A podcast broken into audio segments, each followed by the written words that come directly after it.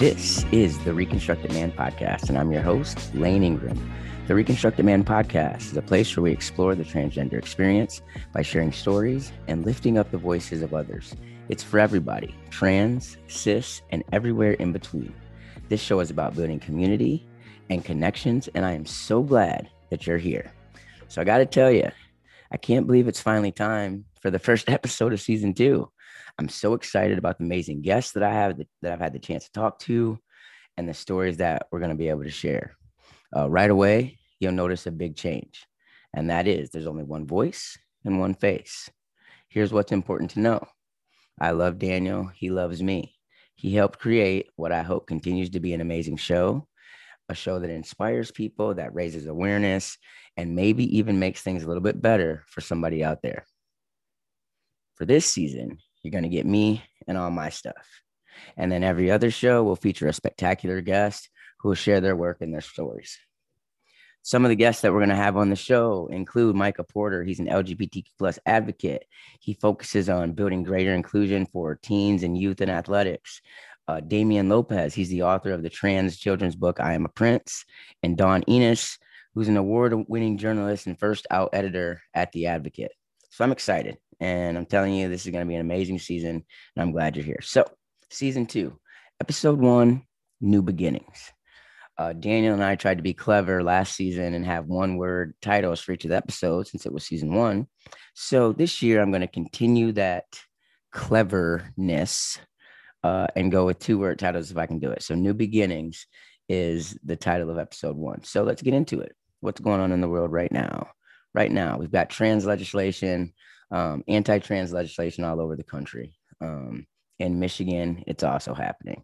Um, the bill SB 218, it's being led by Senator Lana Theis, um, and it's ridiculous. You know, I'll give you a, a quick snippet, um, basically, of what it says. Um, and it's basically just about athletics in high school. Okay. And it says education athletics, the requirement that only biological males may compete for a position on and compete on a boys' high school team in an interscholastic activity, and only biological females may compete for a position on and compete on a girls' high school team in an interscholastic activity. Um, I mean, that's really all it says. Um, there's no other amendments. And so, you know, what people need to really understand is that, you know, this bill is attacking trans kids, but it's also it's attacking all kids you know it's attacking all kids.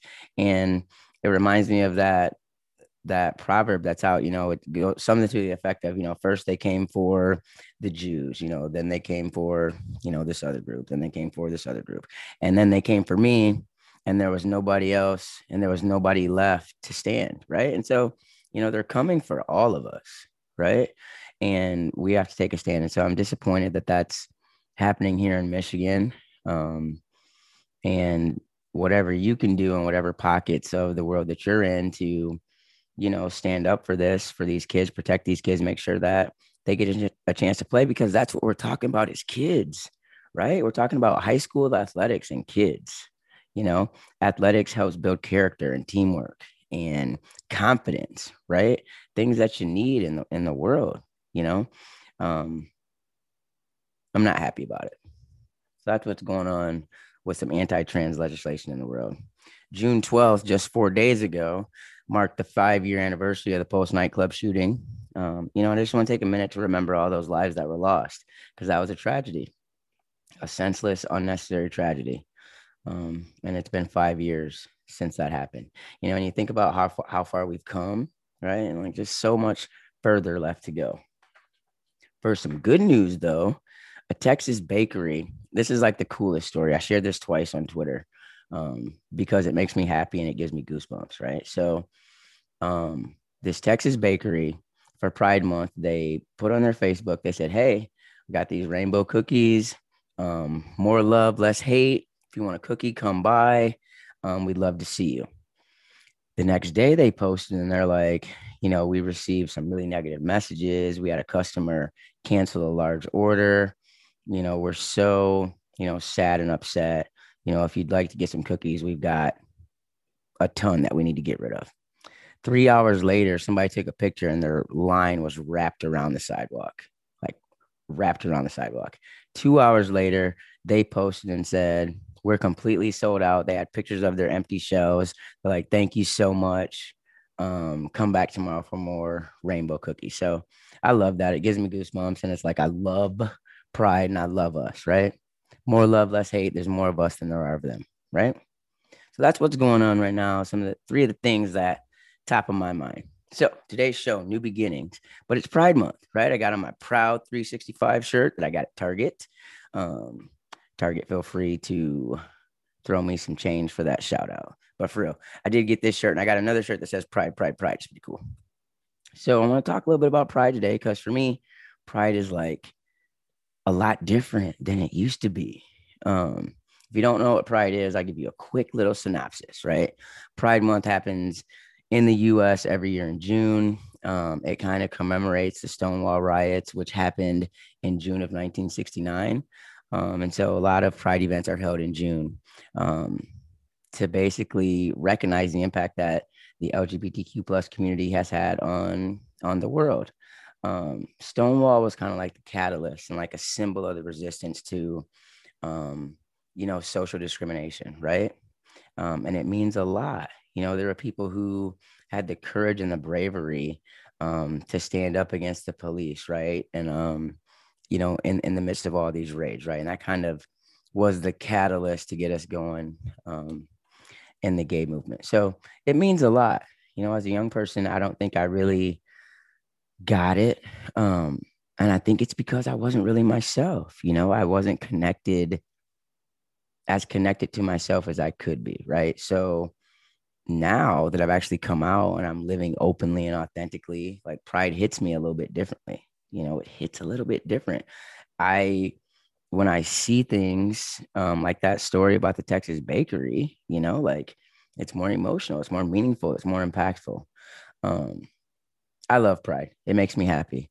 And I think I love pride because I feel good about me, you know? Um, so my first pride experience, I was young um, and I was still living, um, you know, before I hadn't transitioned.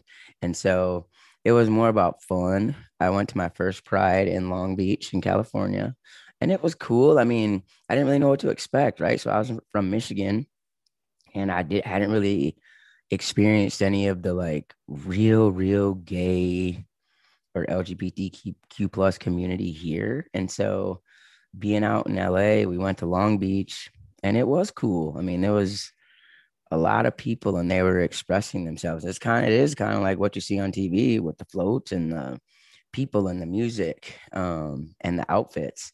Um, but it was cool. You know, I guess my most vivid memory is like going down to this tent and they were playing my milkshake brings all the boys to the yard. And I just remember how much I disliked that song and still do. Um, so um, I've been to many since, right? So I've been to Lansing Pride, I've been to LA Pride, um, but I haven't been as a trans guy yet, and I'm looking forward to it. Um, I think going kind of and feeling like myself and being myself will be a better, I don't know, a better, different experience. Um, one that one that I'm definitely, definitely looking forward to. Um, you know, when I think about pride, so our local paper reached out and they said, Hey, can you tell us what what pride means to you? And it's like I was saying, like it means it means a little bit more now. It's more emotional, it's more meaningful, it's more impactful. And when you get to be yourself, right?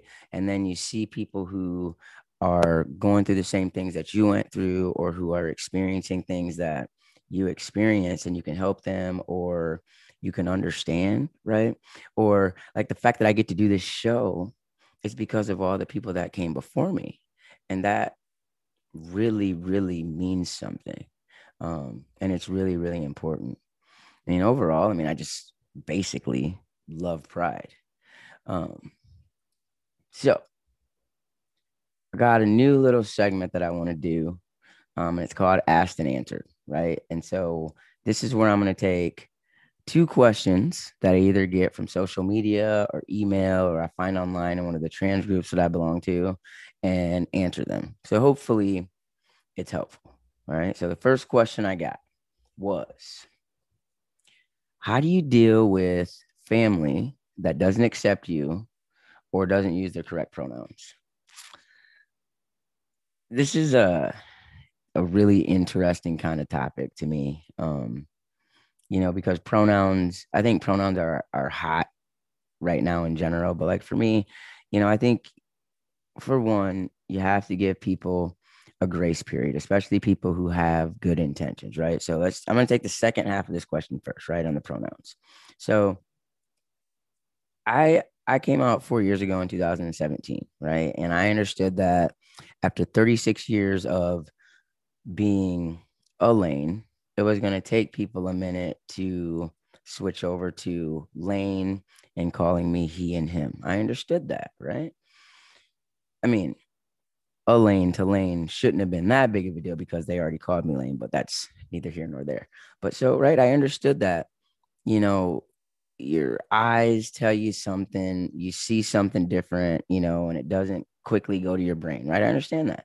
And so I I feel like we have to be willing to give people a grace period, you know, especially if they're trying, right? If they're not trying, that's a different story. If they're not trying, then you got to set boundaries, you know, and as you become more comfortable in your own skin, as you become more confident in yourself, you'll have the the tools and the wherewithal and the you know kind of the courage to say something. So for me when i first came out you know i had people who were resistant to the idea who didn't understand it who you know you know i had one relative who said you know i just don't know if i'm going to be able to do that.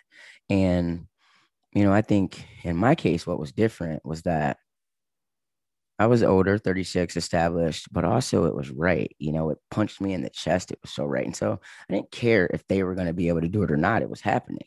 You know, it was just going to be a matter of are you going to be in my life to the to the degree that you were before or not? And so I'd say the way that you deal with family that doesn't accept you is right.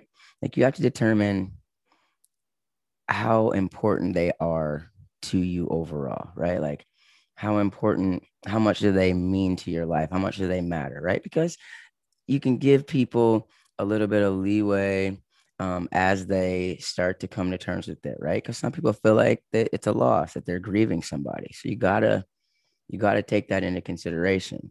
But you also have to take into consideration your needs how you feel right? What you want and what's going to be the most healthy environment for yourself Okay. So here's what I'd say in a short nutshell, right? Have patience with people, right? But be clear about your boundaries and expectations. And when you get to the point where, you know, you can't take it anymore or you feel like people are not even trying or it feels disrespectful, then don't do it. Right. They don't deserve a place in your life because what you're trying to do is get to be you. All right. And then people that don't use the correct pronouns, I mean, a swift and stern correction is always the way to go. Um, I tweeted about this the other day. So I went to uh, my little cousin's wedding in Colorado, and my entire mom's side of the family was there. Like everybody. She's got five brothers and sisters. They've got lots of kids. I mean, just, all of us were there. And again, it's been four years and they did a good job, you know, but like I was like the pronoun police, right? I earned my badge of honor because like they're trying, but they still mess up. And it's like, oh my God. Like I have a beard and a deep voice, as you can see. But you know, and so, you know, swift corrections. And then again, set your boundaries. People keep doing it. If they're not trying, they got to go. All right. Second question that I got What is the biggest change to expect on testosterone. So before I answer this, everybody's different, right? Like testosterone and its effects affect people differently. They, you know, it takes different amounts of time for different people. Um, you know, I mean, obviously, I think the biggest changes to expect are the physical changes. I mean, you are going to grow hair and your you know, jawline is going to change and your body fat is going to redistribute. Those things are going to happen. Your voice is going to drop.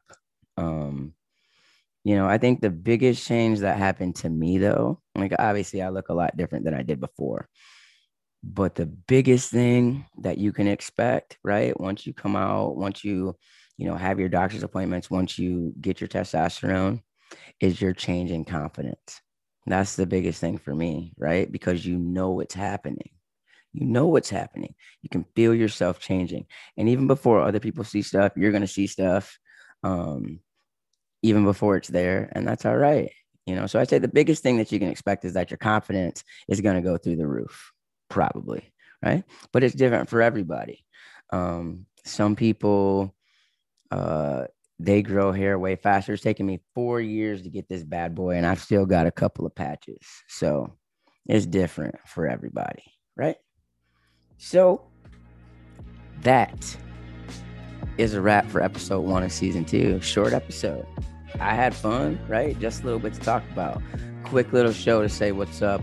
We're back. Okay. I hope you enjoyed it. If you have a question or if there's something that you want me to talk about or somebody that you want me to talk to, send me a note at the reconstructed man at gmail.com or hit me on the website at thereconstructedman.com.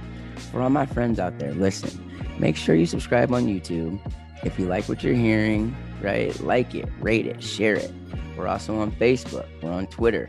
If you feel so inclined, you could follow me on Twitter. I'm at the right lane. Now keep doing you because nobody can do you better than you can. I'm Layne Ingram, and this is the Reconstructed Man Podcast. Peace out.